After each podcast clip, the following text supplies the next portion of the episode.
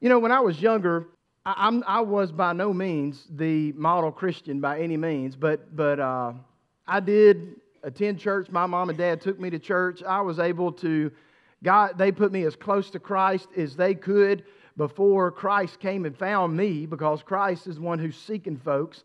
And uh, so I was very blessed to have parents who did that for me. Uh, Christ saved me at a young age. That did not keep me from making sinful, uh, crazy choices, even though I know I was saved by the grace of God at a younger age. Um, and uh, April, if you'll show that picture, my senior portrait, uh, yeah, that's, uh, that's me, my senior year. You're probably thinking, where did that guy go?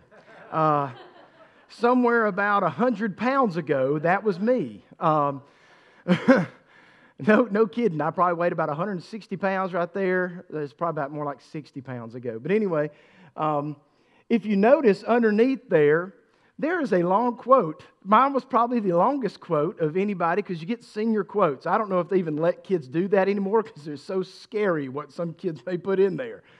But um, I was a big DC Talk fan. Anybody ever heard of DC Talk? Okay, just a few of you in the room. All right. That, stand, that stood for Decent Christian Talk, DC Talk, okay? And from that, you've got three artists that are still putting out, well, one artist really that's only putting out music, and that's TobyMac. Some of you have heard of TobyMac.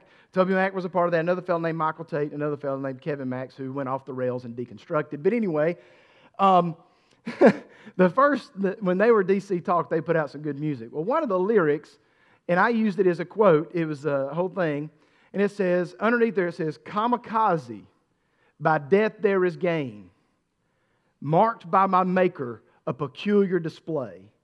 The high and lofty, they see me as weak, because I won't live and die for the power they seek.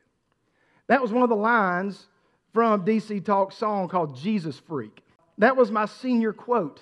That's what all that gibberish looks like underneath my name right there. Anyway, you can get away from that slide now.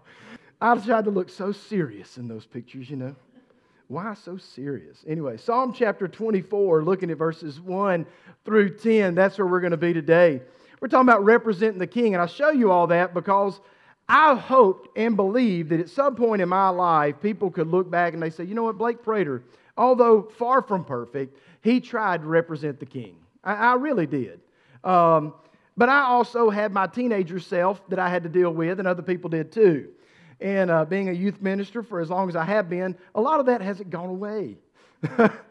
uh, but but um, to die, to, this morning, we're looking at Psalm chapter 24, verses 1 through 10.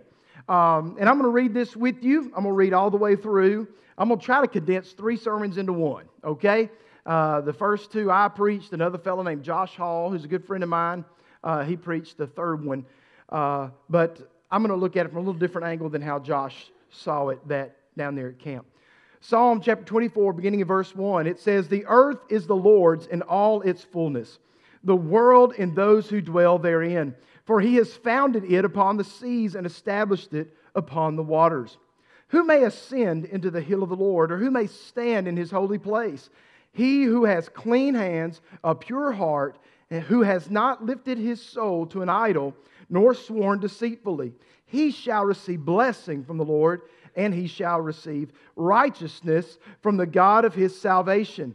This is Jacob, the generation of those who seek him, who seek your face.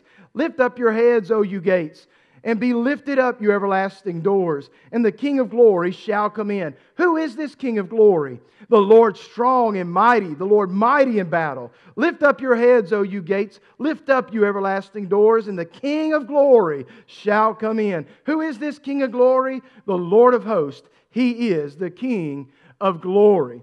So, as we read this today, this is a psalm of David, and it's uh, in my Bible, and it tells it the King of glory and his kingdom.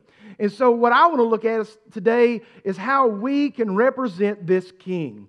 So much in this passage of Scripture is explaining who the king is, where the king is, why the king is where he is, how he is at that location, and then how do we get there? How do we be able, how are we able to stand in the presence of a holy God?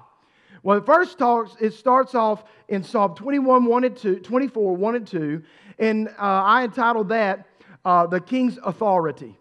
the king's authority. And he is a great and mighty king. Just as our students quoted earlier, earlier, this comes very much from Genesis 1 1. In the beginning, God created the heavens and the earth. And then from John 1 3, and he made, and all things were made through him, and nothing that was made was made. John 1 3.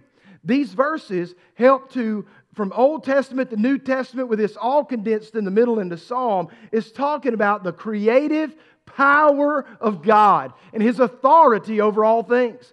When we think about God's creative power, this is something that's blown my mind. I may have mentioned it here, I may have mentioned it down on Wednesday nights. But when we think about God's creative power, when there was nothing but God, nothing obeyed God. When God spoke, nothing became something. That's some amazing, obedience, right? When there was only God, there was Him and He alone.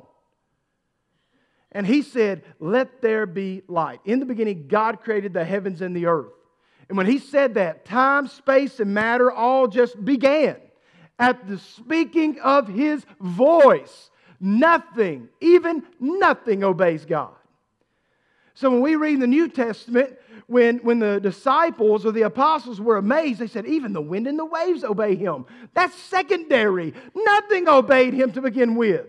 And from nothing became something, something so ordered, so beautiful, so sinless initially that God said it was good.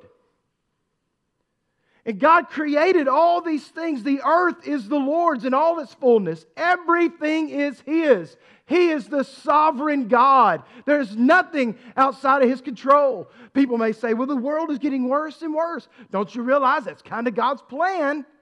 If you've read Revelation, you know things are going to get worse and worse before he comes back. People say, There's no God. Look at how bad the world is. There is a God. Look how bad the world is. Because before Christ comes back, things are going to get really bad. If it, if it was, you know, if it was God's world with no sin, we'd still be in Eden. But that's not where we are, are we? No, we're not. But everything that's in the world is God's, and everything's working toward the end goal of what God has established. The scripture even tells us that even in the middle of this book, or, not in the middle of the book, but at the beginning of the new covenant, that the new covenant is Christ. Jesus died for us. All of time is surrounded by the man, Jesus Christ. Every bit of it. God knew that. Scripture tells us from the foundations of the world, the Lamb of God was slain. He knew that was coming. God, everything, the earth is the Lord's in all of its fullness, the world and those who dwell therein. Every mechanic of the world, the sun rising, the sun setting, the moon controlling the, the, the tides and how far the, the ocean could come and all that kind of stuff. It's all by God's grand design. It's not just happenstance. Science wants you to believe some parts of science. I don't want to throw all of science under the bus. But there's many in the, in the scientific world that want you to believe that the world evolved over ages. Where are those? Where are the signs of that? Somebody, please, go get me a half man, half monkey. Somebody get me a half tadpole, half, half uh, rat. Somebody go get me one of those. I want to see it, okay? Because you know what? There is no such thing. There is no such thing. It's a fallacy of the atheist who wants you to believe that there is no God. There's, there's nowhere around that you'll find those things. Everything was created in God, by God, through God, uh, for His glory, and for Him alone. Through Jesus. Better way of saying that. Everything was created by Him. You won't find any of those things because God created the earth in all of its fullness. Everything was made, just like man, Adam and Eve. They were made as full man and woman. Why is that? Because procreation had to happen so that man could multiply on the earth. That's how God made it. Made it in its made it in its fullness, and then He made it so that it may progress. Every uh, every field, uh, every uh, flower, every uh, fruit bearing with its own seed of its own kind. We could get into a whole lot of detail of that, but I'm not going to stay there too deep because, like I said, this is three sermons into one. And, and so it's made after its own kind. God made it exactly how He wanted it to be made, and He made no mistake. He made no mistake. He made no mistake then, he makes no mistake now. There's no individual born, no individual conceived that was a mistake. It's all part of God's plan. And like I said, it, you know, we may say, oh, some of this stuff's bad. Yes, but it, it may be that that's all part of God's plan. All of it's part of God's plan. It's very difficult for us to comprehend these things. It really is very difficult for us to comprehend these things. But when He created these things, He created them with all this in mind that His Son was going to come and be the sacrifice in our place for our sins.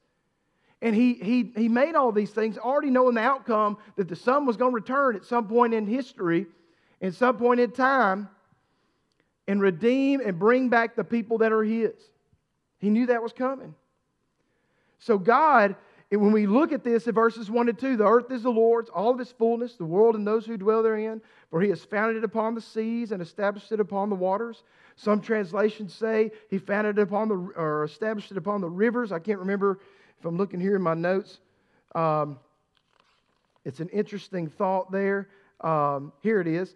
Uh, the second verse focuses on Genesis 1 6 through 13 and its story of the firmament, the division of the waters, and the appearance of dry land. According to the Old Testament, the earth rests upon the ocean. Psalm uh, 136 6. Thus, the waters, literally the plural of river, would be the currents of the seas or the underground streams. That's by Donald Williams of the Communicator's Commentary uh, that has given us that insight. So, it's God has created all these things.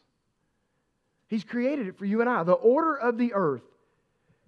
We are the only habitable planet for mankind. And when God made us, He said, It's very good. So I want you to understand this earth was created for us. It was created for us to bring glory to Him. It was created for us to bring glory to Him. And God is the creator. Second, second point I wanted to bring out today is the king's representatives the king's representative. Look at verses 3 through 6. And what are the characteristics of those representatives? What are the characteristics? So let's read here verses 3 through 6. Who may ascend into the hill of the Lord? Or who may stand in his holy place? It is he who has clean hands and a pure heart, who has not lifted up his soul to an idol, nor sworn deceitfully.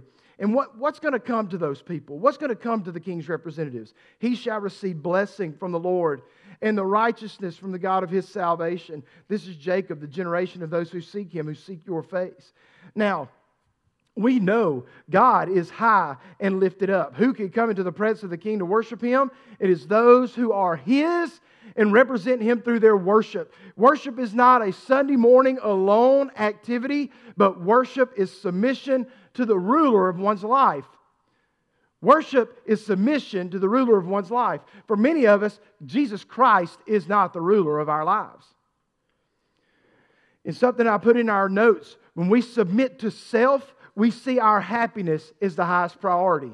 So we worship that. We worship ourselves. So happiness, our happiness, is our highest priority. When we submit to others, we see acceptance as the highest priority. When we submit to the world, we see compromise and culture is the highest priority. But in our scripture today, in this scripture, it points to the highest priority being in the presence of the king.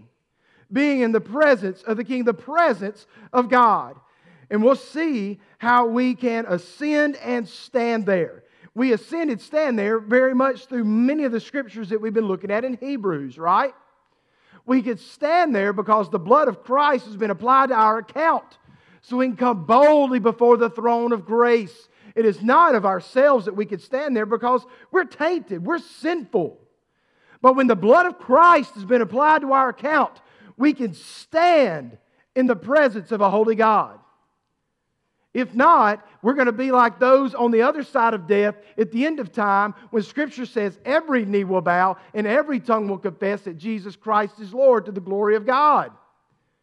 They're not saying it for the, for the pathway to heaven, they're saying it because it's just fact.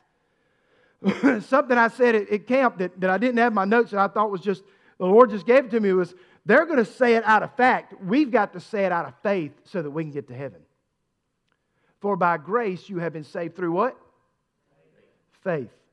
If we say that Christ is Lord, if we say that He is who He is by faith right now, then I ain't got to worry about how I'm going to say it then. I'm just going to be confessing something I've said for years and years and years and years. But for those that are in hell, those that have died apart from Christ, it's going to be the first time they've said it. And they're going to say it because a full reality of who Christ is will be very clearly before their eyes. And there's nothing else they're going to be able to say. They're not going to be able to have faith because that's faith isn't going to save them at that point. Because our faith will become sight when we become when we die and go to heaven, just as their, their lack of faith will become their sight. They'll see it. They're going to believe. But at that point, it ain't going to matter. They're going to have the same type of belief the demons have. They're going to have the same type of belief the demons have. They believe that Jesus is Lord, but they, they confessed him as their Lord. Obviously. So, who may ascend the hill of the Lord? Who may stand this holy place?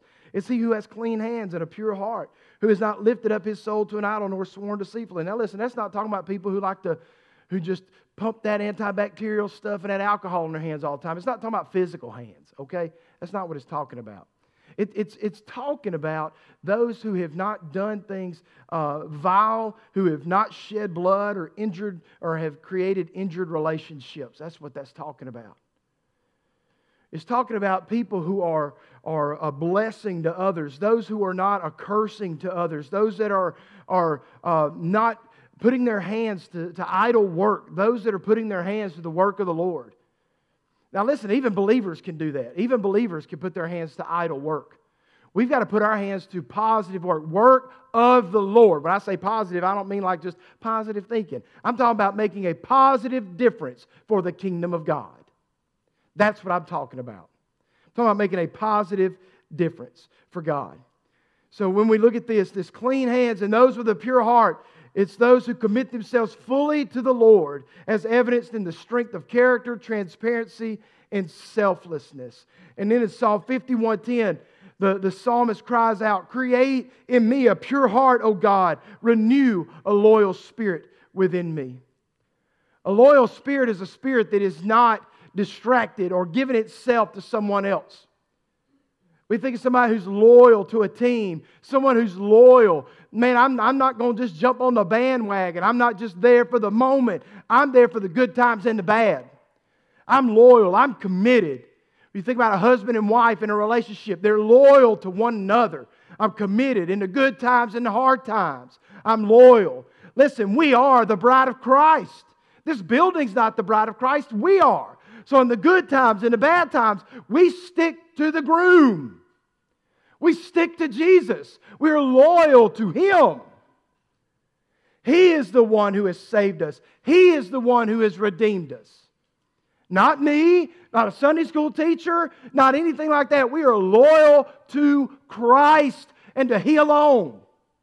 Renew a steadfast heart. Create a, Created me a pure heart, O God. Renew a loyal spirit within me. And that says create in Psalm 51:10. That's beyond my capabilities. I can't create a new heart in me. I don't have that power. I don't have that authority. The creator is the one who creates. Now, I may assist in the sanctification process. I may choose to, Lord, help me step away from this sinful temptation. Lord, keep me from this or keep me from that. But I can't create a new heart. Only God can do that. So when the psalmist wrote that, which I'm pretty sure that's David, but I'm not flipping back over there because I'm trying to stay pretty much to my point here. Create in me a pure heart, O God. Renew a loyal spirit within me. That's how it says that in the New Living Translation. When we look at that, and then what will come to those? What will come to those who have a clean hand and a pure heart? One of the songs we sang at camp uh, was Give Us Clean Hands. Give us pure heart. Let us not lift our souls to another. Oh God, let us be a generation that seeks it, seeks your face, O God of Jacob. We sing that song and we, we sing that with, with an understanding of what that means. It means a purity of spirit when we sing those songs, when we sing those lyrics.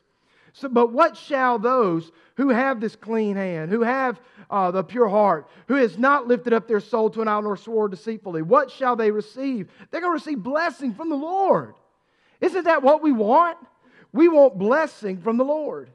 I don't, listen, I want to be in the presence of God. I want to be where God's face is shining on me, where God's favor, when you read throughout the, the, the Old Testament and all these type things, when we, when we read this, we think about uh, favor being turned on to us and his face shined on us. There's times in Scripture where God has, has uh, turned his face away. He has turned their face away. And so when we think about these verses, we want God's favor to be on us. We want His blessing to be upon us. So many times people say blessing means, means happy are those. Happy are those. Happy are the pure in spirit, for they shall see God. Yeah, I mean, I understand that. But blessed is so much more than just a happiness. Blessed is so much more than a happiness. They shall receive blessing from the Lord and righteousness from the God of his salvation. When it's talking about righteousness, that's a right walk with God. When we are desiring those pure hands, when we're desiring those clean hands and those pure, that pure heart, when we're desiring uh, God over idols, and we talked at length about how many different things become idols in our lives. For many of us, it's our phones. It may be sports for our kids. It may be family. It may be a, a plethora of different things. But when all these things become greater in our, our focus than Christ, that's idolatry. We don't want to call it that. It's idolatry. And if you read through the Old Testament, so many folks got in a lot of bad trouble with God over idolatry. We wonder why our churches aren't growing. We wonder why our families aren't getting uh, better, why things aren't getting better. It's because we got idols in our lives. And we've given ourselves over to idols. We've not given ourselves over to Christ. Listen, we've got to have clean hands, pure hearts, not lifting our souls to an idol, and, and making sure we have we speak with integrity, not sworn deceitfully. We speak with integrity. That needs to be named of us. When I think of us in the job place, in the workplace, and, you, and you've got coworkers with you, what are they saying of you? What do they say? What do they say? What have they said? For many of you, what have they said? What are people saying of you currently? Are you a person with integrity? Am I a person with integrity? We've got to evaluate our lives and constantly lay that before the Lord. God, show me, which is a scary thing to do. I'm just telling you it is. But you say, God, show me. Much rather me be chastised and disciplined by you than for me to bring shame and disgrace upon your name in the public. Because He's going to love me when He disciplines me. He's going to love me when He chastises me. But the world, they don't care. They don't care about me, they don't care about Christ. And if they have any, many a times, if they have any opportunity to defame, to, to degrade the name of Christ, oh, they going to take it. All it takes is one sentence taken out of context. One sentence, one word, one saying. It don't take much. But we'll receive blessing from the Lord and we'll receive righteousness from the God of his salvation. In verse 6, Matt and I talked about this. Different translations say it weird. You know, uh, it, it kind of can be confusing. But, but the gist, the, the thing that does not change in almost every one of them, it might change where it puts God of Jacob or this is Jacob or all that kind of stuff. But the, but the meat of that verse is saying this this is the generation of those who seek him. This is the generation of those who seek him. It's those who have clean hands, a pure heart, who've not sworn deceitfully and have not lifted their souls to an idol. This is that generation. And it doesn't mean that Psalms, David wrote this a long time ago, right? This was a long time ago, long before my parents ever thought of me, long before your parents thought of you. It's a long time ago, okay? But I'm going to tell you this we can be a part of that generation. We can be a part of that generation. And then finally, verses 7 through 10. Verses 7 through 10, as we look at this passage of Scripture, we see, um, we see the king's traits. Lift up your head, O you gates, and be lifted up, you everlasting doors, and the King of glory shall come in. Who is this King of glory? The Lord strong and mighty, the Lord mighty in battle. Lift up your heads, O you gates. Lift up, you everlasting doors, and the King of glory shall come in. Who is this King of glory? The King of hosts. He is the King of glory. What is this? This is it's, it's, it's an echo back and forth. Seven and eight, excuse me, seven and uh, nine. uh, cries out these things, and 8 and 10 are the answers to these things. And it's like what, what this is, is very symbolic. It's the message of how a warrior king has come back from battle, victorious. And he has come back, and they've opened up the gates. And here comes the triumphant entry of the warrior king who has defeated death, hell, and the grave. And he's coming through. And on this side, they're saying, Who is this King of glory? He is mighty in battle, he is strong and mighty. Who is this King of glory? On this side, they're saying, He's the King of hosts, He's the King of glory. They're shouting back and forth. For many of you, uh, some of you are in my generation, and you remember in Star Wars when they're coming in and Luke Skywalker and, and Princess Leia, they're coming in and they're shouting. They give everybody a, a medal except for Chewbacca, which I never understood that. But they, they gave them all a medal.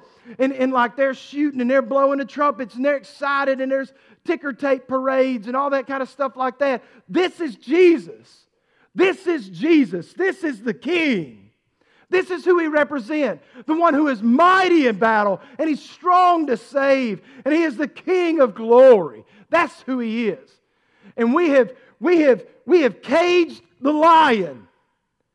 We've caged the lion and we've said, he can't do this. This isn't, this isn't that. This is the King of glory.